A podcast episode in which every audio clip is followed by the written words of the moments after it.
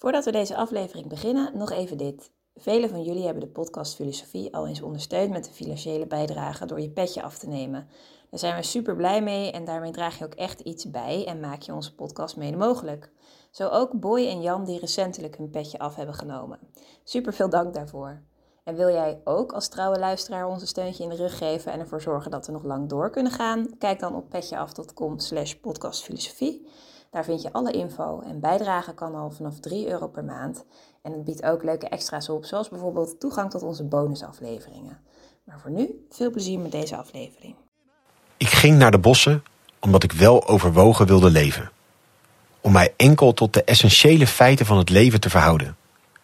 Om te zien of ik niet kon leren wat het leven te leren had. En om niet op mijn sterfbed te ontdekken dat ik niet geleefd had. Op deze manier bekritiseerde filosoof en essayist Henry David Thoreau als een van de eerste Amerikaanse denkers het vooruitgangsgeloof. Welke rol speelde zijn hut aan het meer Walden in het formuleren van die kritiek?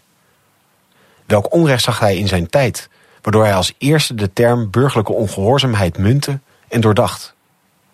En wat voor scherpe blik had hij dat hij 180 jaar geleden al nadacht over natuurbescherming, ontspullen en tiny housing? Over deze vragen en nog veel meer gaan we de komende drie kwartier hebben. De gast is Norbert Peters, de denker die centraal staat, Thoreau.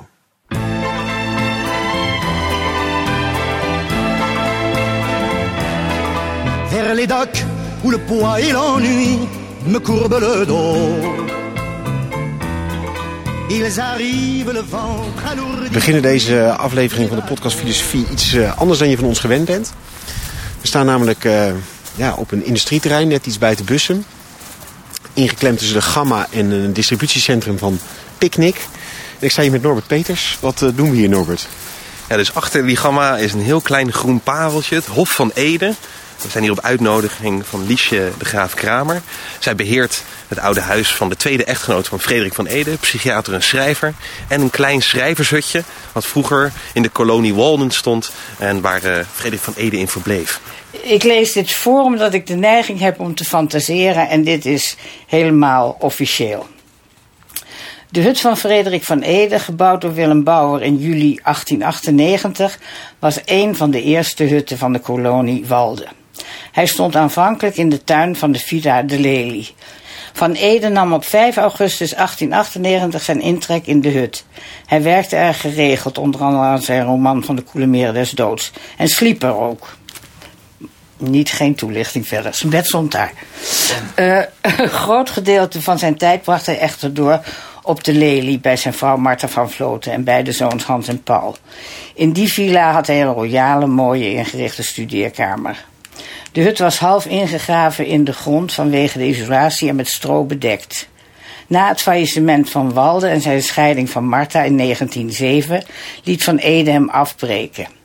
Hij bracht de hut in delen over naar het stukje grond van Walde dat buiten de verkoop zou blijven.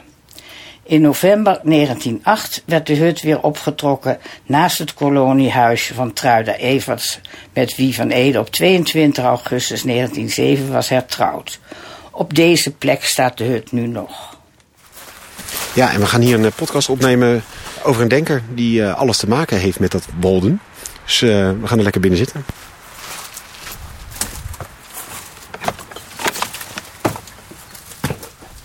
Ja, en daar zitten we dan bij de podcast Filosofie dus. In de hut van Frederik van Ede, Walde. En uh, ja, dit is de podcast Filosofie van Santre Erasmus. Je kent het wel. 45 minuten, één filosoof met een gast, een presentator en een sidekick. Mijn naam is Art Amelink en naast mij Judith Zwijstra. Hey Allard. En misschien kun jij ook iets vertellen over wat we hier binnen ons ja, heen zien. Ja, waar zijn we nou beland? Nou, je hebt het al een beetje gehoord. Ik zal proberen een beschrijving te geven van wat wij binnen aantroffen. Nou, we kwamen binnen door een uh, piepende deur en er zat ook een belletje aan de deur. Dus het, het was echt alsof je een paar eeuwen, of nou een eeuw geleden, uh, ergens in een hutje binnenstapt. En ja, het is ontzettend sfeervol. Dus op de grond ligt uh, een bruine vloerbedekking. En ja, in het midden van de hut staat een potkacheltje. En dat uh, haardvuur dat knappert behagelijk. Het is ja. er ook flink warm, ja.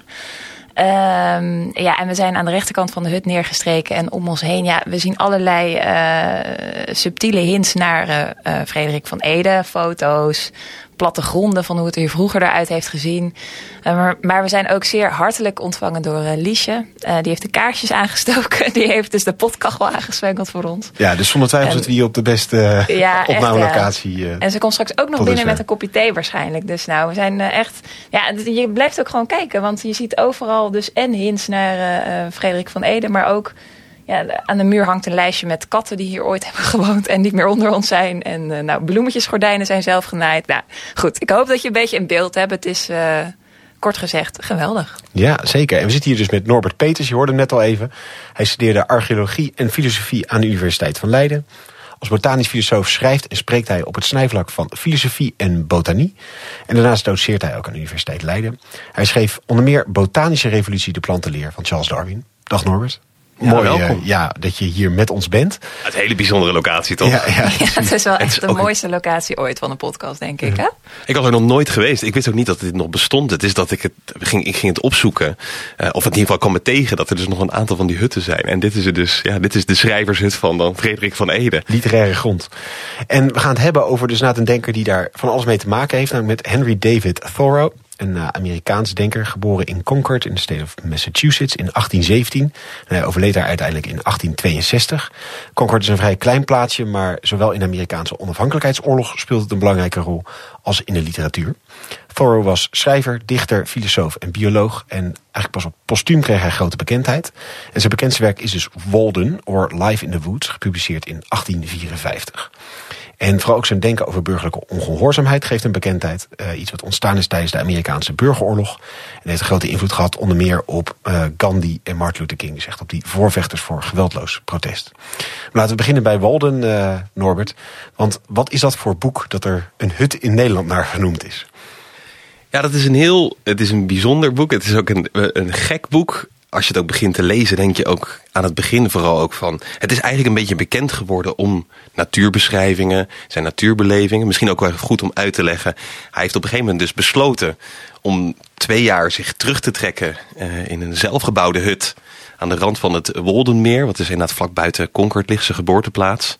Dat is eigenlijk een beetje op het landgoed van nou, zijn leermeester, mentor Ralph Waldo Emerson, die heeft een, uh, een stuk uh, grond gekocht met pekdennen erop aan dat, aan dat meer. En daar mag hij dan verblijven. En daar heeft hij dus een klein huisje gebouwd uh, waar hij twee jaar in vertoeft. En daar, ja, daar schrijft hij dan ook over. Hij heeft er ook nog een bonenveldje naast aangelegd. En het was dan vooral het idee om ja, self-reliant te zijn. Hè? Dus uh, self-reliance, een soort zelfredzaamheid, autarkie na te streven. En ook simpliciteit, eenvoud in het leven. En dus echt weer handarbeid, je eigen brood bakken, je eigen veldploegen, vissen. Alles zelf doen om in zijn eigen onderhoud te voorzien. Het is niet heel erg in de wildernis. Er ligt zelfs, sterker nog, er ligt een spoorbaan spoor, uh, naast die naar Boston toe gaat. Dus heel wild is het niet. Het is wel eens verkeerd begrepen aan het begin. Het heet natuurlijk Live in the Woods. Maar ja, goed. Hè. Woods, Wat is een wood? Ja. Dat bleek dus gewoon een productiebos te zijn. En het bleek dus ook helemaal niet iets te zijn wat helemaal in de wildernis lag. Maar het is wel heel invloedrijk geworden. Omdat ja, zeker voor Amerikanen is het denk ik ook wel een gekke Amerikaanse filosoof. Het is namelijk een, een filosoof die zeker in dat Walden heel erg fulmineert tegen het optimisme van de tijd. Hm. Toch ook nog wel een beetje de verlichtingsgedachte, technologisch optimisme van zijn tijd. Hè? De komst van de spoorweg, de telegraafpalen. Je krijgt natuurlijk ook langzaam de trek naar het westen. Hè? Al die pioniers, goudzoekers, pelsjagers die allemaal naar de westkust toe gaan. Um, ja, in die tijd is men eigenlijk heel tevreden en, en positief over de vooruitgang die wordt, wordt behaald. En hij is daar eigenlijk heel negatief over. Hm. En dat is wel het heel kenmerkend voor Walden, waarom denk ik ook het wel invloedrijk is geworden. Dus en ook hier dus in Nederland invloedrijk is geworden. Want het wordt ook hier in Nederland gelezen. Althans, na zijn dood krijgt het wat meer bekendheid. Maar ook al voor zijn dood wordt het wel al wat meer gelezen. Onder andere dus Frederik van Ede leest het. Maar ook bijvoorbeeld de natuurbeschermer Jacques P. Thijssen. Uh, er zijn meerdere Nederlanders die uh, ook bekend zijn geworden met natuurbescherming onder andere. Die hem lezen. En Frederik van Ede leest hem en ja, die krijgt gewoon een gevoel van... Hij ziet dan op een gegeven moment een huttenkolonie waar hij ook langs loopt. En dan zegt hij, ja, ik wil gewoon in zo'n hut wonen, in zo'n bos. Dat wil ik ook. Ja, ik wil ook, net als Thoreau, hij wilde dan niet in, een, uh, in zijn eentje. Dat wilde hij niet. Dat had hij liever niet. Hij wilde een, een, een commune. Dus het is eigenlijk een socialistische commune geweest. Uh, heel kort maar bestaan, eigenlijk negen jaar. Dus 1898, als ik het goed zeg, ja, 1898 wordt het gesticht. Eigenlijk op hele slechte grond. Hij heeft het idee dat hij daar een soort tuinen kan aanleggen. Maar de zandgrond is eigenlijk niet heel handig voor, voor tuinbouw. Uh, het is dan ook wel een project wat een beetje, nou ja, het, het, slaagt niet helemaal. Zo beginnen die communes wel, beginnen natuurlijk vaak heel erg idealistisch. Um, van, hè, er was een, gemeenschaps, uh, een gemeenschap van goederen. Het ging niet om monetair bezit. Uh, er was een bakkerijtje, dat deed het op een gegeven moment ook heel goed. Daar was ook wat vrevel kwam daaruit voort. En ja, maar eigenlijk lukt het niet echt goed. Hij laat er op een gegeven moment ook uh, patiënten, psychiatrische patiënten, laat hij er ook uitrusten. En, en je ziet ook dat hij ook, ook hij is heel erg um, ja, kritisch over ook waar Nederland heen gaat. En, en, en heeft toch een beetje een socialistisch, socialistische gedachte die hij dus tot uiting wil brengen in die, in die commune. Maar het, ja, het, heeft een hele, het heeft een heel kort leven eigenlijk. Ja. Kortom, uh, Amerikaanse inspiratie in de natuur en dat komt helemaal tot in, in Nederland door. Er komt nu een oh, kopje thee aan. Thee. Oh, dan wachten we even. Uh, zullen we even open? Ja, ik doe wel even open, want de deur Het is een moeizame duur, ja. Ik hoop niet dat hij te sterk is, want dat is zo'n grote pot. Doe er maar twee zakjes in. Goed hoor. Kan, kan geen kwaad. Hartelijk dank. Nou, nou kom ik verder even niet. Dat zijn jullie op, hè? Helemaal goed. We zijn super voorzien, dank hey, we zeiden net, we zitten hier nu in Nederland. Tot zover gaat dus al de invloed van Forro ook al uh, begin vorige eeuw. Wat zijn belangrijke gedachten die hij in Walden of in zijn bredere werk neerzet? Wat maakt dat hij zo tot over de hele wereld gelezen wordt? Ja, ik denk dat dat... Nou ja, voor een deel is dat het Walden or Live in the Woods. Hij beschrijft het zelf als twee Elysische jaren die hij doorbrengt aan de rand van dat Waldenmeer. En hij, hij is daar heel veel bezig met het observeren van de natuur, het bestuderen van de natuur. Daar ook natuurbeschrijvingen van maken. Uh, mijmeringen die hij heeft als hij langs de kant van het meer loopt of gaat vissen of in een bootje ronddobbert. Uh, daar is hij heel bekend om geworden. Maar ik denk dat het boek, het begint een beetje raar. Als je, als je Walden begint, dan verwacht je misschien meteen van... oh, we krijgen daar prachtige beschrijvingen van de plek waar hij zit. Dat is eigenlijk helemaal niet zo. Het begint met economie. Maar dan moeten we meteen bij Thoreau denken van... hij introduceert nooit zomaar een woord. En als hij een woord introduceert, dan doet hij daar ook vaak wat vreemde dingen mee. Dus economie zouden wij denken misschien aan een soort bruto nationaal product of zo van, van Amerika. Of, of, of de economische groei in Amerika. Maar hij, hij gaat eigenlijk terug naar de Griekse oorsprong van het woord. Oikos nomos, huishoudkunde. En ja, vertrekt eigenlijk dus ook vanuit de huishoudkunde. En, en dan een huishoudkunde die heel erg uitgekleed is. Die echt teruggaat naar wat hij dan noemt de essential facts of life. En dus hij, hij heeft hoog in het vaandel bijvoorbeeld, ja, zoals makelaars zeggen, locatie, locatie, locatie, zegt hij simplify, simplify, simplify. Hè. Het gaat hem er heel erg om dat hij zich terugtrekt uit dat maatschappelijke leven. Dat doet hij niet helemaal, maar goed. Hij trekt zich terug uit het maatschappelijke leven. Om als eenling te wonen in een zelfgebouwd hutje. Aan de rand van dat meer. En, en, en, en daarmee ook kritisch te reflecteren op waar gaat eigenlijk de Verenigde Staten naartoe. Hm. Eh, zijn we niet allemaal een beetje gevangen in het idee van vooruitgang? Zijn we niet allemaal gevangen in het idee van een, toch een soort technologisch optimisme? Moeten we wel zo optimistisch zijn over de spoorwegen die worden geïntroduceerd, de telegraafpalen die er komen, maar zelfs ook de mode.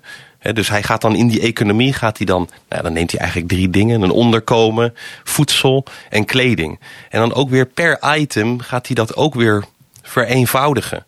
Hij, zo, zo zegt hij bijvoorbeeld, ja, zijn wij nou zoveel beter af in al onze kleding dan hè, de savages die wonen bijvoorbeeld op vuurland. En dan beschrijft hij hoe Darwin in, in vuurland komt en hoe, hoe die beschrijft dat de vuurlanders daar om een vuur heen zitten zonder enige kleding aan. Terwijl het daar toch knap koud is en al die Engelsen zitten allemaal in dikke kleding. En die zitten te rillen voor dat vuur en die vuurlanders zitten enorm te zweten voor dat vuur. Dan zegt hij ook van ja, zijn we niet ons te veel aan het aan het kleden? Zijn we niet ook te veel mee aan het gaan met de moderne mode? Wat heb je eigenlijk nodig als mens? hij waardeert ook heel erg de gaten in iemands kleding. En dat, dat waardeert hij, want dan, dat geeft die kleding ook wat karakter. En laat ook zien dat, die, ja, dat degene die het draagt, dat hij ook echt wat onderneemt in zijn leven. Maar ook het onderkomen, heel eenvoudig, heel simpel. Hij zegt op een gegeven moment, ja, je kan praktisch wonen in een kast. Nou gaat hij niet in een kast wonen, maar hij gaat dan in een klein zelfgebouwd huisje wonen. Dat vindt hij ook heel belangrijk. Maar is dat dan ook, vindt hij dat zeg maar belangrijk als uh, individueel principe? Uh, van dat hij daar zelf een, een, idee of een verlangen bij heeft? Of vindt hij zeg maar voor het grotere geheel belangrijk? Dat, als, dat we als maatschappij meer zulke keuzes maken? Nou, daarin is hij heel uh, dubbel. Hij zegt aan het begin van het boek: Ik schrijf dit boek in de ik-persoon. Mm -hmm. Dat is heel ongebruikelijk in die tijd, zeker voor filosofische werken. En dan zegt hij van, omdat ik maar hele geringe ervaring heb. Ik ben heel erg beperkt door wat ik zelf heb ervaren. En dat ga ik ook opschrijven. Ik ga niet andere mensen ook de les lezen van wat ze moeten doen. Hij zegt ook niet van andere mensen moeten ook in een hutje zelfvoorzienend gaan leven. Hij ziet het echt als een persoonlijk project. Waarmee hij dus ook ja, niet een aanspraak doet van nou, andere mensen gaan ook allemaal self-reliant leven. Ga ook allemaal um, in je eigen onderhoud voorzien. Maar tegelijkertijd denk je van ja, maar er zit natuurlijk wel iets van maatschappijkritiek in. Dus hij spreekt ons wel een beetje aan. Van hebben wij al die kleding wel nodig? Hebben wij dat onderkomen wel nodig? Hij, hij grapt bijvoorbeeld over wij kunnen geen huis meer maken. Dan zegt hij hoe raar is dat eigenlijk? Er is geen vogel, geen dier wat niet zijn eigen onderkomen kan maken. En wij vinden het dan vooruitgang dat we dat niet meer hoeven te doen kunnen een huis huren, een huis kopen. En dan zegt hij, ja, maar bijvoorbeeld het bezit, van huis. Wie bezit er eigenlijk tegenwoordig nog een huis? Wie bezit er eigenlijk een appartement? Je huurt het. En zelfs als je het koopt, is het eigenlijk officieel niet van jou. En dus dan zegt hij ook, is dan niet de Native in zijn tipi, is die rijker? Niet dan, dan dat jij bent in je huurhuis in New York, zeg maar. Daar, daar, daar zet hij vraagtekens bij. Of, of, je daar, of, of, of je wel kan spreken dat je dan rijker bent. Of dat we verder vooruit zijn. Dus hij vindt dat zo waardevol dat hij dan zijn eigen huis heeft gemaakt. Maar ook in voedsel. Ja, ook echt dat hele karige gewoon. Hij, hij, sterker nog, hij gaat zelfs later in het boek gaat hij ook zeggen... ja, moet je niet eigenlijk vegetarisch worden? Hm. Hij, hij vindt het toch ook wel ongepast om nog steeds dieren te eten. En op een gegeven moment ook te vissen. Hij zegt, ja, mijn liefde voor de natuur is gekomen door het vissen. Is gekomen door het vogelen. En dan het jagen op vogels natuurlijk. Maar op een gegeven moment zegt hij, ja, op een gegeven moment moest ik mijn geweer laten staan. Ik kon het niet meer verkroppen om uh, vogels uit de lucht te schieten. En op een gegeven moment kan die, wil hij ook zijn hengel laten staan. Hij kan het eigenlijk ook niet meer verkroppen. En vraagt dan ook inderdaad van, ja, is het niet beter om gewoon plantaardig voedsel te eten?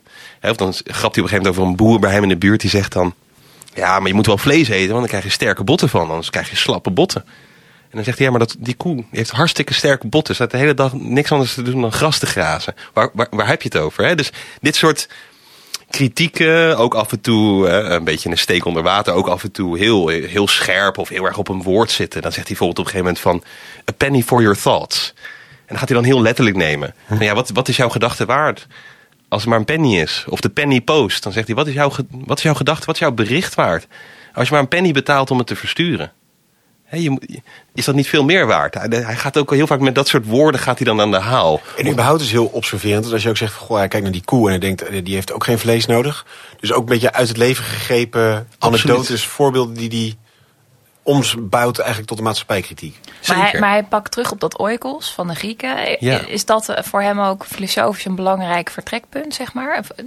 Ja, ik denk het wel. Hij, hij heeft uh, kort kunnen studeren door een beurs. Hij heeft vier jaar aan Harvard College gestudeerd. Hij heeft die klassieke talen gestudeerd, vooral filosofie, maar ook wiskunde en natuurkunde.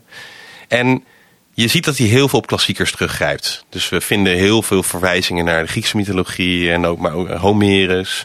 Um, ook vinden we heel veel Oosterse filosofie, Oosterse wijsheden. Uh, we vinden eigenlijk, hij plukte van alles en nog wat overal vandaan ook al een beetje hoor. Maar het is op zich wel altijd op een manier aangewend die interessant is. Hè? Dus dan zegt hij op een gegeven moment, ja, zijn die twaalf werken van Hercules nou daadwerkelijk zo zwaar? Vergeleken met een normale dagloner, hè? Een, een, arbeider. Hè, want die werken van Hercules waren wel zwaar, maar dat zijn er in ieder geval maar twaalf en die zijn op een gegeven moment opgehouden. Terwijl dit gaat maar door. Hè, je bent echt ge, geketend aan je, aan je kantoorbaan hè? of aan, aan je werk in de fabriek. En, en ja, jij krijgt bijna een soort van gedachte van mythe van Sisyphus. Hè? Dat je dus en dat die ook echt bekritiseert. Van ja, je bent maar aan het werken en aan het werken en aan het werken. En je weet eigenlijk ook niet eens meer zo goed waarvoor je dat nog eigenlijk aan het doen bent. Want alles is ook een last. En dan zegt hij op een gegeven moment van. Iemand die erft een boerderij. En dan zegt hij wat verschrikkelijk dat je een boerderij hebt geërfd. Dan denk je van wat raar om te zeggen. Maar dan zegt hij ja, maar dat is een enorme last die jij op je schouder daar hebt genomen. Kan je niet beter in de, in de, in de wei worden geboren en worden gezogen door, uh, door de wolvin? Uh, dat, dat, zijn dat soort grappen die hij dan het maakt. Maar ja, ik vind daar wel wat in zit. Ik vind dat wel op een bepaalde manier scherp. En ik vind het ook inderdaad. Ja, het laat ook wel zien dat hij ook wel heel erg wil laten zien van ik heb, ik heb ook echt wel wat gelezen. En ik wil ook echt wel dat op een, op een andere manier gaan toepassen. Uh, op een andere manier gaan inzetten om, om, om, om wat te zeggen. En we zitten natuurlijk in een heel christelijk Amerika nog ook. Hè? We zitten echt nog eh, toch wel eh, voor een deel toch ook wel in, sterk in dat Puriteinse Engeland. Of uh, sorry, in dat Puriteinse Amerika dat is wel een tijdje geleden alweer. Er zijn al wel wat andere ontwikkelingen. Maar je ziet toch wel dat. Ja, dat was niet niks om in één keer Oosterse wijsheden daarmee op de prop te komen. Om dat te gaan lezen ook. Um, ja, dus, ja, dus in die zin, ik ben alleen nu even je vraag kwijt. Nou, en geldt voor al deze dingen dat die, ehm, eh, zeg maar een beetje de vraag stellen is, is een beantwoorden of zoiets-achtig principe toepast van waarom hebben we die kleding nodig? Impliceert hij daarmee ook een antwoord? Of komt hij net oprecht ook op met een soort, soort voorstel? Je zegt hij houdt het heel erg bij zichzelf, maar zegt hij wel van ja, dit, zou, dit is voor mij wel hoe ik het dan uitboetseer. Nou, ik maak mijn eigen kleding of... Oh, het is ontzettend praktisch. Daarom denk ik ook wel dat zo'n Frederik van Ede heel makkelijk met hem aan de haal kon. Want hij, geeft zelfs bonnetjes. dus hij, hij, laat ook, hij laat weten hoe duur was dat dan om zo'n huis te bouwen. En hij heeft een klein bonenakkertje laten aanleggen. En hij vertelt ook van hoeveel opbrengst hij daarvan heeft. En dan laat hij ook zien hoe makkelijk het is om in je eigen onderhoud te voorzien. Dat zegt hij natuurlijk al een beetje vanuit de luxe van... Kijk, je moet je natuurlijk voorstellen dat... Als je maar ver genoeg teruggaat in de geschiedenis... dan is zelfredzaamheid dus een noodzakelijkheid. Hebben- Het is onmogelijk om te denken dat je... eh, Een jager-verzamelaar, die moest gewoon in zijn eigen onderhoud voorzien. En dan, dan was je er gewoon geweest. Dus het is bij hem ook al... Misschien toch ook al stiekem een beetje de luxe... dat je daarnaar kan terugkeren. Ja. Ehm, naar, dat, ja, naar het zelfvoorzienen. Dus je bent er ook al heel erg ver van weggeraakt. En, maar hij is heel praktisch, ook met kleding inderdaad. Je hebt één goed stuk kleding nodig, dan kan je zo twintig jaar mee doen. En, en een huisje, nou, zoveel kost dat. En je kan ook een kist kopen, zo duur. En, dus hij geeft wel echt ook eh, ja, praktische tips op een bepaalde manier. Hij laat wel heel duidelijk ook, of hij, laat ik zo zeggen, hij... ehm, het- is geen doorgestoken kaart. Hij laat wel echt in zijn kaarten kijken. Hij, hij vertelt wel wat hij echt heeft gedaan. Het is niet een, een droomproject wat dat Nee. betreft. En je zegt dat er zit een, een vooruitgangskritiek in. Eh, hè, dit is met deze eh, gewoon soort eh, ja, common sense-achtige vragen stellen van joh, kijk nou eens naar dit, hoe kan dat? Eh, gaat hij ook in op een soort filosofische ondergrond in zijn eigen beweging van goh, en, en ik zie een ander wereldbeeld voor me? Of ziet hij eigenlijk meer van hé, hey, ik herken me niet in het hedendaagse vooruitgangsdenken, deze beweging kan ook? Ja, ja, ik, ik zou denken. In zekere zin wel. Kijk, het is niet een filosoof. Als bijvoorbeeld een Kant, die echt een heel project heeft. Een kritisch project met drie delen. En, en daar ehm, een epistemologie heeft, een ontologie, een moraal, filosofie. In Thoreau vind je heel veel sporen wel terug van die onderwerpen. Maar het is niet een systematisch denker in die zin. Wat niet wil zeggen dat hij niet op een, met een andere blik probeert te kijken naar de om- omgeving om hen heen. Dus hij schrijft bijvoorbeeld op een gegeven moment: ja, mensen hebben alleen maar ogen voor de zaden die ze zelf eten.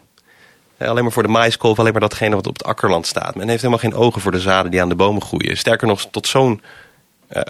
of mensen hebben er zo erg geen oog voor. Dat ze ook bijvoorbeeld denken dat dingen spontaan kunnen opkomen, planten. Dat planten niet eens een zaadje komen. Dus mensen kijken niet goed. Of ze kijken wel, maar ze zien niks. En, en, en dat is bij Thoreau altijd een belangrijk punt. Dat, dat, eh, kijk, kijk goed. Hè, wat zie je nou? En, en, dan, en dan zie je ook dat die hele. Ja, het zijn soms ook gewoon kritieken die. Het zijn soms ook gewoon heel gevat. Hè, dus bijvoorbeeld bij de Telegraaf, dan zegt hij van God. En dan kan je dus nu nieuws krijgen. Er is een transatlantische telegraafkabel. We kunnen nieuws krijgen uit Engeland.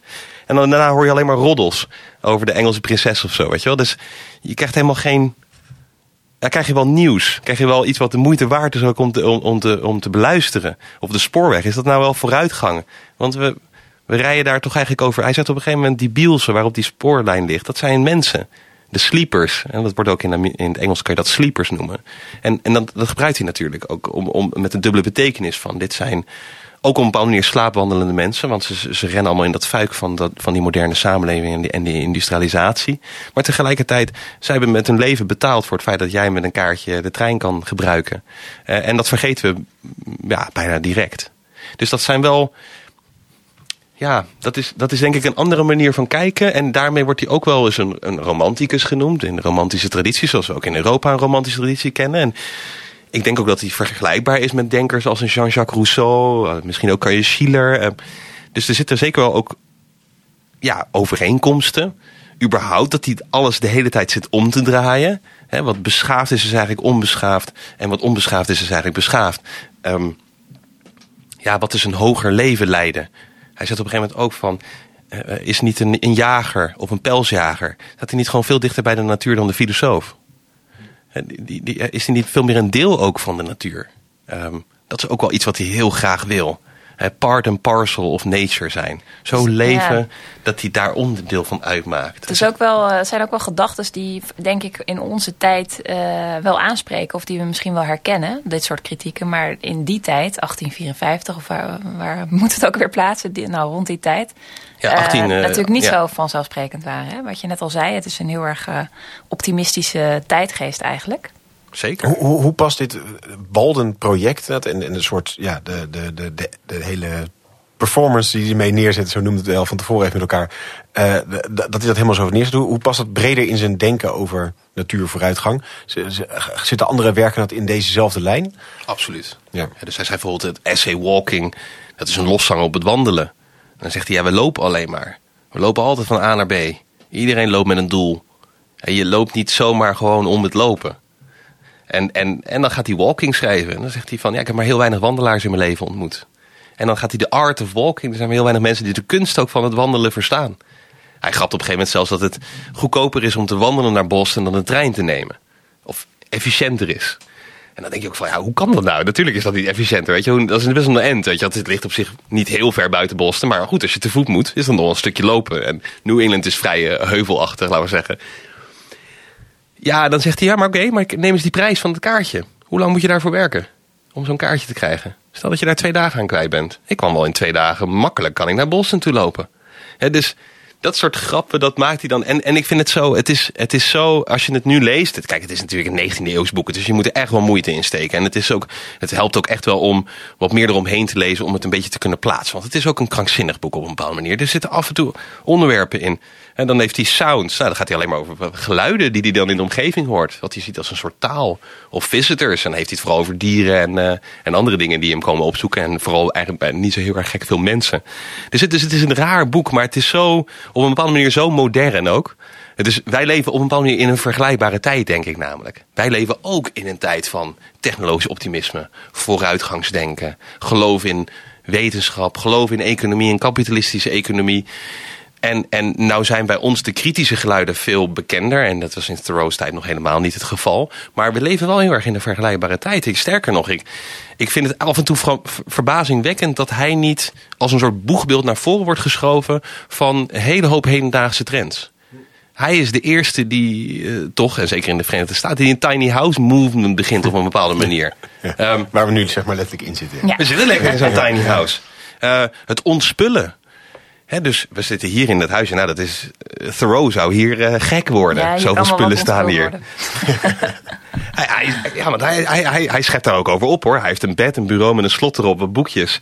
En uh, de drie stoelen, daar is hij ook heel trots op. Eén, één stoel voor zichzelf, één voor een vriend en de, en de derde voor de maatschappij. En hij wilde bijvoorbeeld, op een gegeven moment wilde hij geen deurmat, want die moet hij dan elke dag uitkloppen. Of dan heeft hij drie stenen verzameld en die zet, legt hij in de vensterbank. En dan beginnen die stof te vergaren. En dan gooit hij die weg.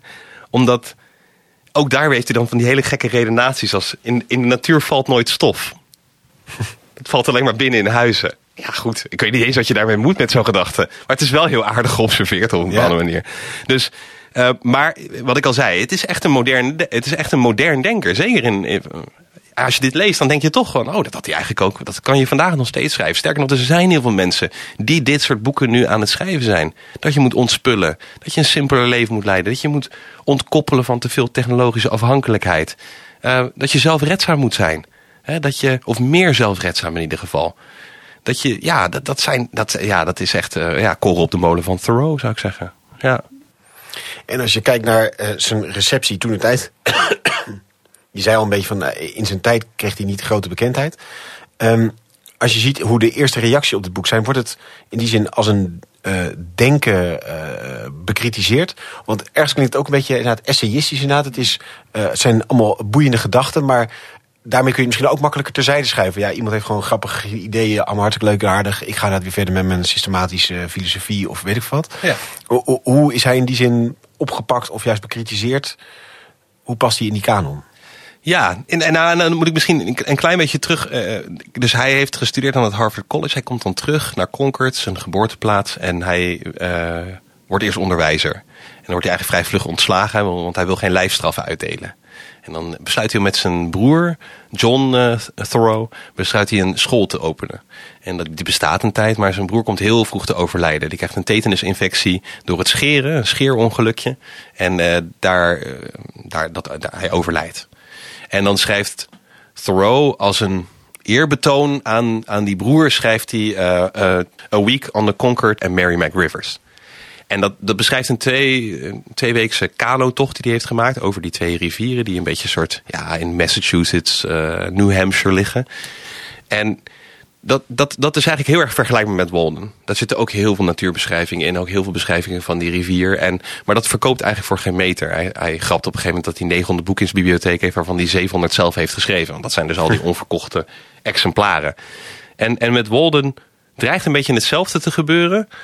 Um, maar het wordt toch wel wat meer opgepakt. En hij is ook wel een beetje... Ja, hij krijgt toch een beetje een cultstatus ook nog wel in de laatste jaren. Want ze weten hem goed te vinden. En, en er, wordt, er komt ook wel wat kritiek. Dus bijvoorbeeld Edgar Allan Poe, de bekende Amerikaanse horrorschrijver... Ja, die heeft op een gegeven moment wel echt een enorme hekel gekregen aan dus die Amerikaanse transcendentalisten. Daar hoort die Thoreau bij, daar hoort Emerson ook bij daar heeft hij een enorme hekel aan gegeven. Hij schrijft op een gegeven moment een, een, een klein pamflet tegen die, uh, wat hij noemt frogpondians. Um, en, en, en, dan, en dan probeert hij een beetje die stijl na te doen van Thoreau en uh, Emerson. De, de, iets wat overdreven natuurbeschrijvingen soms. Iets wat overdreven citeren van allemaal wilde bronnen. Dus dan zegt hij, oh ja, er is nog een islamitische geleer. Die zegt dit en dit en dat. En dat heeft dan ook helemaal niks te maken met wat hij dan aan, op dat moment aan het, aan het vertellen is. Dus uh, ja, ze steken ook wel een beetje de draak met hem. Uh, ook wel een beetje steken ze de draak met die hele gedachte dat hij de wildernis in gaat. Niet dat hij dat, hij schrijft dat zelf eigenlijk helemaal niet. Maar dat was een beetje het beeld wat ontstond. Het beeld was een beetje van, hij zou die wildernis ingaan, maar als je dan gaat kijken, ja, dan woont hij dus gewoon vlak buiten Concord. Komen zijn, zijn moeder en zijn uh, zus, die komen elke zondag komen die wat lekker, lekkers brengen. en uh, er wordt op een gegeven moment zelfs gegrapt dat als uh, moeder met de eetbel als die de eetbel luidt in de tuin, dat hij dan uit de bosjes komt gesprongen om, om, om aan, aan, aan, de, aan de avonddis aan te schuiven en zo. Dus het is ook, hij wordt ook wel een beetje, dit wordt ook een beetje belachelijk gemaakt. En misschien ook wel terecht. Het is ook wel een beetje, je moet ook wel maar de luxe hebben hè, om te gaan zitten ja. ontspullen en simplify en twee jaar te wonen. Zonder dat je eigenlijk echt hoeft te werken ook of zo. Hij werkt dan wel een beetje af en toe dit hij wat land meten. Uh, maar het is toch wel gek. Het is gewoon een gekke. En zie je dat hij ook breder uh, uh, opgepikt wordt in kijk, die, die soort vervreemding van de arbeidsprocessen. Zo is natuurlijk zoiets een marxistische gedachte. Mm -hmm.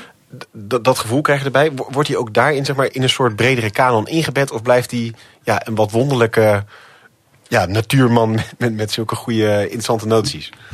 Ik denk dat hij wat meer een, een eigenheimer blijft. Al is het wel zo dat... Het is eigenlijk gek hè, voor een Amerikaanse filosoof. Omdat um, Amerika is nog steeds het land wat hij bekritiseerde. Voor een deel. En natuurlijk voor een deel ook is het heel erg veranderd. Maar voor een deel is het nog steeds het land wat hij bekritiseerde. En het is wel eens opgemerkt door meerdere al hoor. Dat, je bijvoorbeeld de Unabomber. Dat is een... Uh, Ted Kaczynski heet hij volgens mij. Uh, die uh, heeft op een gegeven moment bommen met, met de post verstuurd. Die naar universiteiten toe gingen en andere plekken uit. Een soort verzet. En hij heeft ook een, ja, heeft een, hoe noem je dat, een pamflet geschreven. Ja, ja, de Unabomber, um, ik weet niet precies hoe het heet. Manifesto, maar, Het manifesto, ja, een manifest heeft hij geschreven. Dat, dat is het woord waar ik naar zocht. Hij schreef inderdaad dan een, een, een manifest. En ja, toch best wel veel van de kritiekpunten die de Unabomber noemt tegen de moderne maatschappij. Ja, die komen heel erg overeen met wat, wat je bij Thoreau ook vindt. En dat is wel vreemd, want Thoreau wordt echt op het schild gehezen in Amerika. Dat is een Amerikaanse held. Dat is eh, toch wel een beetje de Amerikaanse filosoof. Ik bedoel, Emerson is er ook één en je hebt er zeker nog wel meer. Maar hij is wel echt een van de grote namen. En hij wordt ook heel veel gelezen. Terwijl toch, ja, zo'n Unabomber manifesto... ik kan me niet voorstellen dat de Amerikanen daar nou heel erg warm voor lopen. Je kan het wel lezen, daar niet van. Maar ja, het is dus wel... En, en ook, die Unabomber ook in zo'n klein huisje. En, en probeerde ook self-reliant te zijn. Ja, maar hebben we dan niet nu ook een beetje zonder te expliciteren... een stapje gemaakt naar dat andere belangrijke werk van hem? Ook wel een. Um, je bedoelt dan denk ik het, het werk over, over civil dis nog, nog niet ja. echt. Nee, nee, nee. Ja, nog maar niet bij echt. deze, maar dat, Nou, kunnen we, dat, dat kunnen we, dat, kunnen we, dat kunnen we zeker doen. Het ging zo heel Ja. vanzelfsprekend. Ja, dat ging vanzelfsprekend. Rolden we daarin en toen, toen, toen uh, ja, traineerde ik de boel. En mijn, nou, hij. Het is ook zeker zo dat hij. In Amerika is hij eigenlijk misschien nog wel een stukje bekender. Ja, Walden is heel bekend. Maar wat misschien nog wel een tikkeltje bekender is, is, is zijn essay over burgerlijke ongehoorzaamheid. On the Duty of Civil Disobedience. Het heeft eigenlijk oorspronkelijk een andere titel, maar het is bekend geworden onder die titel. En dat is enorm invloedrijk geworden. En dat is eigenlijk tijdens dat Walden verblijf. Dus nou, ik zei al even, hij, hij woont naast Concord. Dus hij gaat een keer, volgens mij gaat hij zijn schoenen laten repareren als ik het goed heb. In ieder geval, hij komt de belastinginner tegen, Sam Staples. En die uh, grijpt hem in zijn kraag. Want Thoreau is een uh, belangrijke, be, of ja, belangrijke, uh, hij is een belastingontduiker. Hij betaalt geen federale belasting. En hij moet dus naar de gevangenis toe. Nou, daar heeft hij maar één nacht gezeten. De volgende dag komt zijn tante zijn borgsom betalen. Episch verhaal. zeker, zeker. En, en, en ook al populair onder Amerikanen. Er zijn wel veel libertariërs die dat heel oh, okay, uh, positief okay. vinden. Dat hij ook geen belasting betaalt. Want hij, dat hij, hij wil dus vooral een kleine staat. Maar hij betaalt, en dat zegt hij ook meteen, ook in Walden. Hij betaalt geen belasting omdat hij, de belasting wordt gebruikt onder meer voor het instand houden van de slavernij. Hm. En, en het is die, ja, hij, hij, is daar zo op tegen. Hij is, een, uh, ja, hij is een vervent abolitionist. Ook in een tijd dat dat helemaal niet zo heel populair was. De noordelijke staten hadden dan wel al zelf slavernij afgeschaft. En ook intellectueel was daar wel commentaar op gekomen. Maar het is toch nog steeds uitzonderlijk dat hij een hele duidelijke positie daarin inneemt. En daar ook over schrijft. En hij schrijft dan dat essay. En dat is heel invloedrijk geworden. En vooral omdat ja, die burgerlijke ongehoorzaamheid, civil disobedience, je moet het een beetje dat wordt dubbel, een beetje dubbel lezen. Civil heeft een beetje een dubbele bodem. Het is natuurlijk burgerlijke ongehoorzaamheid. Dus de burgers staan op tegen iets onrechtsmatig wat, wat zij vinden wat de staat doet. Dus het is een soort moreel appel vanuit de burgers om ja, zich te verzetten tegen een onrechtmatige handeling van een staat. Maar er zit ook civil in, in de zin van civility. Je beschaafd, het, zeg maar. Ja, je doet het beschaafd. Het is een beschaafd verzet. Het is niet dat je de boel in de hens gaat steken of wat ook of zo. Nee, je, je, laat je ongenoegen duidelijk merken. Je verzet je ook. Je gaat bijvoorbeeld geen belasting betalen. Of je, gaat protesteren. En dat is ja, dat is gewoon heel invloedrijk geworden. Tolstoy las dat bijvoorbeeld. Maar ook uh, Gandhi leest dat. En ook Martin Luther King leest dat. En leest daar toch ook wel een, ja, ook een bevestiging voor hun eigen gevecht voor vrijheid. Uh, of hun eigen gevecht voor, tegen ongelijkheid. En heeft dat, heeft dat later ook nog filosofisch weer? Wat, bijvoorbeeld Hannah Arendt, die doet toch ook best wel veel met uh, burgerlijke ongehoorzaamheid. Om, uh, weet jij dat toevallig? Of, of zij dan zich ook weer heeft laten inspireren door? Durf ik niet te zeggen, nee. nee. Oh, ik ken nee. eigenlijk het werk van Hannah Arendt niet goed. Nee. Um, maar, maar dus dat zou goed kunnen. Het zou goed kunnen dat ze ervan op de hoogte is. Maar en misschien een parallele vraag naar aan. Is dit een filosofische werk of is het in die zin ook een essayistische hmm. werk? Ook weer van dat hij zegt, joh, als je het niet mee eens bent, dan kun je dit, deze middelen inzetten. Of doe, zet ik deze middelen in. Hè, dat het goed bij zichzelf houdt. En zegt van ja, uh, gewoon op een soort common sense-achtige manier ook weer. Of, of legt hij hier iets meer een fundament, fundament onder? Ja, het is niet praktisch zoals Walden. En, en ik weet ook niet of, het nou, of je het echt kan, een fundament kan noemen. Ik vind wel bijvoorbeeld, laat ik één citaat noemen. Dan, dan, dan, daar merk je wel al aan wat, wat, wat de portée is. Hè? Dus hij schrijft op een gegeven moment... Under a government which imprisons any unjustly... the true place for a just man is also a prison. En dus dat is... Ja, kijk, dat is natuurlijk wel... Um, misschien een tikkeltje te idealistisch. Want any unjustly imprisoned uh, man, woman. Ja, goed, dat, ik bedoel, dat is. Uh, ik kan me goed voorstellen dat ook hier bijvoorbeeld in de Nederlandse staat. dat, dat er ongetwijfeld misschien personen aan te wijzen zijn. En moet ik dan daarom de, in de gevangenis gaan zitten? Maar het stelt je wel die vraag om die verantwoordelijkheid misschien te nemen. Van.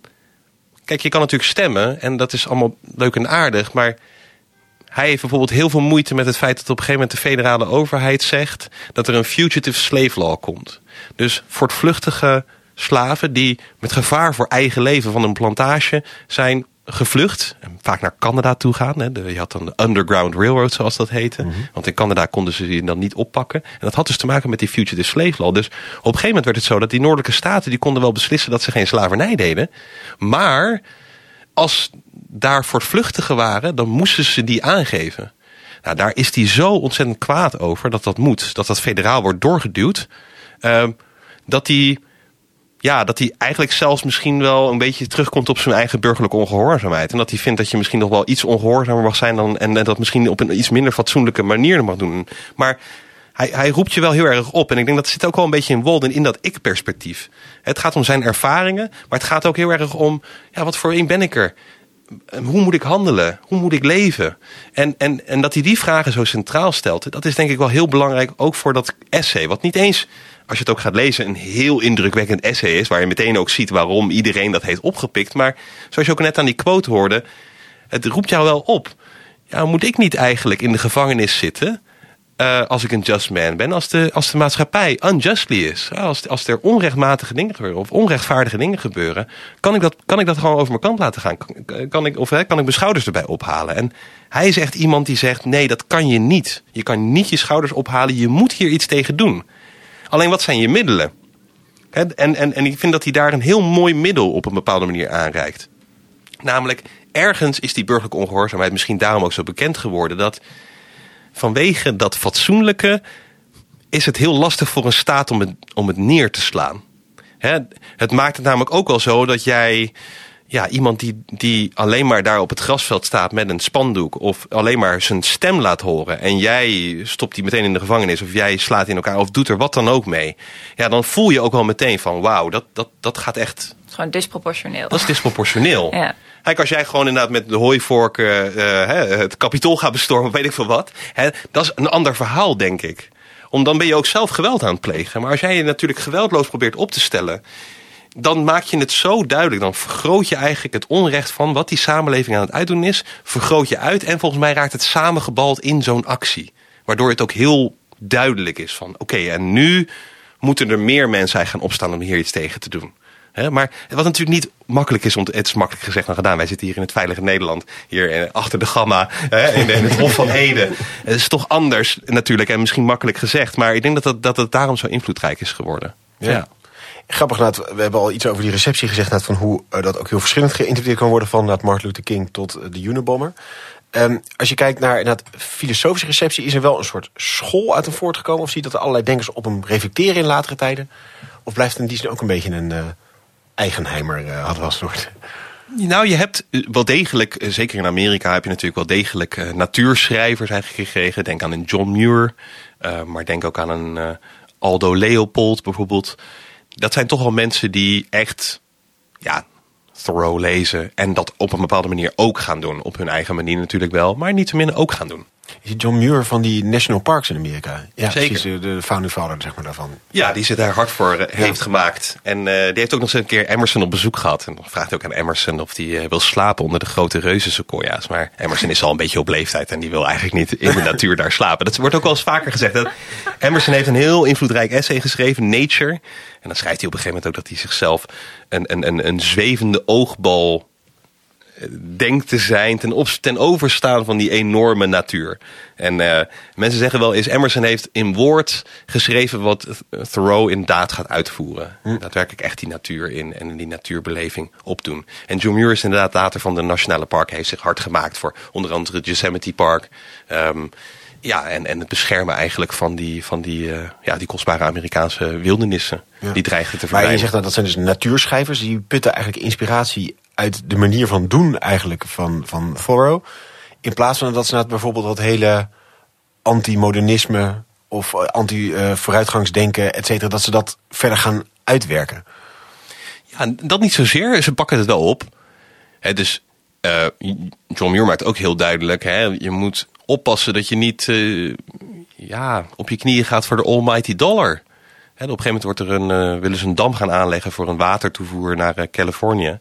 En daar wordt dus onder andere een, een, eh, ja, een stuk wildernis voor, moet daarvoor op de schop. Ja, daar maakt hij zich heel kwaad over. En überhaupt maakt hij zich heel erg kwaad ook over die, over die vooruitgang. Maar inderdaad, wat jij zegt, ja, het is niet dat hij dat, dat dan vervolgens verder uitgekristalliseerd per se raakt in het werk van John Muir.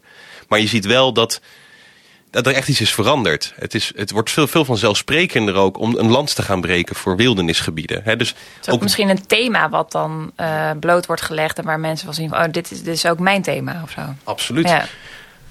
Thoreau schrijft een keer in een later uh, stuk, Huckleberry schrijft hij van, moet niet elke stad, elk dorp een aantal hectare van oerbos eromheen hebben? Of erbij hebben?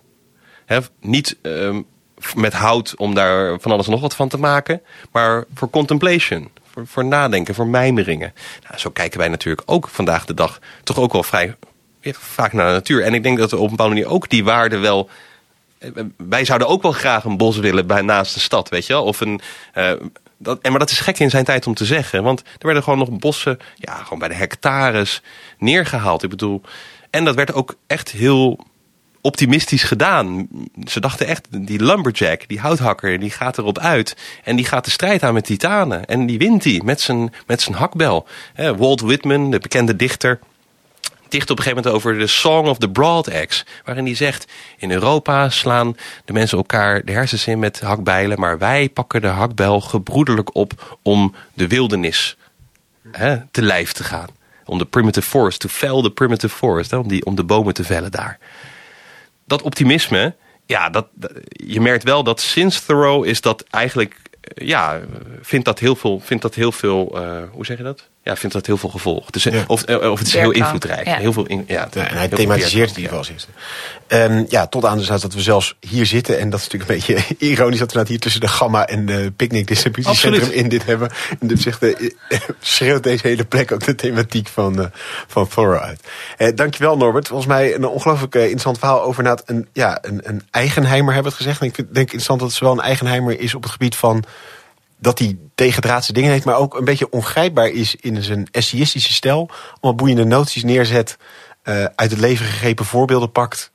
En ja, daarmee ook een beetje een soort eigenstandige positie inhoudt. Dus is heel mooi. En we begonnen met Walden, het huis waar wij uh, nu zitten. Of hier een plek die daarop geïnspireerd is inderdaad. Um, Thora woont daar twee jaar. Daar leeft hij zelfredzaam, eenvoudig. En um, ja, eigenlijk is dat ook een soort uiting uh, tegen de, het optimisme, tegen de vooruitgangsgedachte, tegen de verlichting. Um, en uh, hij besluit dus inderdaad echt de natuur in te trekken. Natuur moeten we een klein beetje uh, relativeren in die zin dat er inderdaad een, een treinreis, een treinlijn langs zijn huis woont en zijn familie op bezoek kan komen. Zeker. Maar um, hij schrijft daarvan uit zijn hut, vanuit de boottochten die hij daar maakt, over de natuur, beschrijft de natuur. Maar start eigenlijk heel klein bij economie, huishoudkunde. Wat zijn nou de essential facts of life? En dan zegt hij het simplify, simplify, simplify. Juist niet alle moeilijke dingen er allemaal omheen bouwen. Niet een groter geheel bouwen, maar als een eenling simpel aan de rand van een meerleven. En um, hij bespiegelt dan net op van, uh, ja, hoe, hoe gaat het nou met de VS? Gaat dan bijvoorbeeld in op de trein, op de telegraaf, op de mode en vraagt zich bij al die dingen af: zijn we nu beter af dan wat we in het verleden waren? Onderkomen, voedsel, kleding, dat zijn eigenlijk de essenties van het leven. Neem bijvoorbeeld kleding. Hij pakt dan dus zo'n anekdote die tot hem komt: dat inwoners van Vuurland zonder kleding daar kunnen rondlopen, terwijl het daar uh, toch dicht tegen de Zuidpool aangaat. Um, en ja, dat, dat zij helemaal geen kleding nodig hebben... terwijl die Britten die daar zitten, zitten te rillen bij een vuurtje. Die mensen zweten juist bij een vuurtje. Kortom, zijn we nou eigenlijk op vooruit gegaan... dat wij zulke dikke kleren kunnen maken? Of ja, zijn we als mensen ook iets daarin kwijtgeraakt? Ook een onderkomen, joh, we kunnen zo helemaal geen huis meer bouwen. We zijn helemaal vervreemd eigenlijk van die praktijk. We moeten daar iemand voor inhuren. Wat hebben we daar nou eigenlijk mee gewonnen? En uiteindelijk ook kijken naar de natuur, zegt hij, ja, al vissende heb ik de, uh, de wereld leren kennen, de natuur leren kennen. Maar op een gegeven moment begint zich ook af te vragen, ja, waarom moet ik dat eigenlijk doen? Moet ik niet vegetarisch eten? Kortom, eigenlijk al hele tegendraadse gedachten waarin hij continu een soort omkering doet. Wat doet hij? Hij schrijft heel erg vanuit een ik-perspectief. En daarmee ja, schrijft niet per se een project waarin hij zegt, ja, zo moet je leven.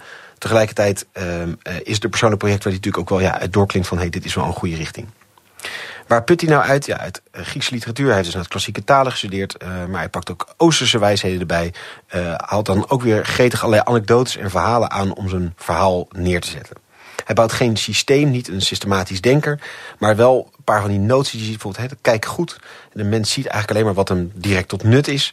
Maar ja, kijk nou naar de natuur. Kijk naar welke veel grotere complexiteit die er is, de veelvuldigheid die daar is. Uh, kijk bijvoorbeeld naar de menselijke prijs die voor een treinlijn betaald moet worden.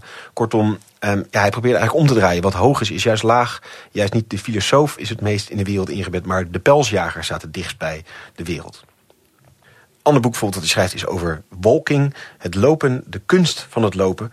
Uh, dat doen we altijd ook weer doelmatig van A naar B. Maar ja, probeer nou eens gewoon te lopen om te lopen. En dan komt het thema als ontspullen, juist minder spullen hebben. Tiny housing, nou goed, het voorbeeld van waar wij nu zitten. Kortom, dingen eigenlijk die met aandacht leven, met weinig spullen leven, met tiny housing. Dingen die vandaag de dag noties zijn die steeds populairder worden. Maar die hij dus al in die midden van die 19e eeuw neerzet. Hoe kijken we naar, naar receptie van uh, Thoreau? Dan krijgt hij in zijn laatste jaren wel een beetje een cultstatus. Daarvoor is hij toch relatief onbekend. Um, maar, en hij krijgt zelfs ook kritiek, wat natuurlijk altijd een goede vorm van erkenning is. Edgar Allan Poe met zijn pamflet tegen Emerson en Thoreau onder andere, waarin die ook wel belachelijk gemaakt wordt. En bijvoorbeeld van die Oosterse anekdotes ook even zo ingestrooid worden. Uh, nou goed, wat ook weer die eigenheimerschap uh, ja, maar weer eens bevestigt. Dan het hele belangrijke onderwerp van burgerlijke ongehoorzaamheid. Waar die ook heel bekend mee geworden is. En eigenlijk zie je daar een beetje zo'n vergelijkbare aanloop haast. Ook iets uit het leven, uit zijn eigen leven gegrepen. Uh, hij komt in de bak voor belastingontduiking. Dat doet hij vanuit een overtuiging, die belastingontwijking. Omdat hij uh, ziet dat inderdaad uh, de slavernij gefinancierd wordt met zijn belasting. En dat wil hij niet. Hij was al in een vroeg stadium ab abolitionist. Um, en daarom schrijft hij het boek over civil disobedience. Civil in de zin van burgerlijk, maar ook civil in de zin van netjes. Een boek wat gelezen wordt door Tolstoy, door Gandhi, door Martin Luther King. Um, en ook dus weer in diezelfde essay-achtige stijl. Um, de fugitive slave law, waarin uh, ja, gevluchte slaven echt moeten opgepakt worden, maken hem zo boos dat hij, boos dat hij zich afvraagt of nou altijd dat uh, geweldloze verzet zo, uh, zo goed is. Maar hij doet echt een ethische vraag, een appel, vertrekkend van zijn eigen oppositie op van welke dingen kun je niet je schouders op ophalen. En hij geeft dus met civil disobedience echt ook een mooi middel. Ik denk dat dat een heel ding is mooi. We zeggen wel eens vaker iemand is een essayist en filosoof. Dit is wel echt een echt een klassieke essayist. En dus ook denk ik in de zin dat het goed leesbaar is, dat het appellerend is, dat het je aan, aan beweging zet. Nou goed, met dus hier een hele duidelijke fysieke weerslag. Maar uh, met de gamma en de picknick op de achtergrond een extra goede aanmoediging voor ons allemaal. Heel dankjewel Norbert, dankjewel Judith en uh, hartelijk dank natuurlijk aan Liesje voor uh, deze fantastische plek waar we kunnen zitten. Graag gedaan. En jij weer heel hartelijk dank voor het luisteren. Um, volgend jaar zijn we er weer in 2023. We hebben al een paar prachtige afleveringen klaar liggen. Dus uh, uh, abonneer je vooral om op de hoogte te blijven. En deel deze aflevering met wie je moet horen. En heel graag tot de volgende keer.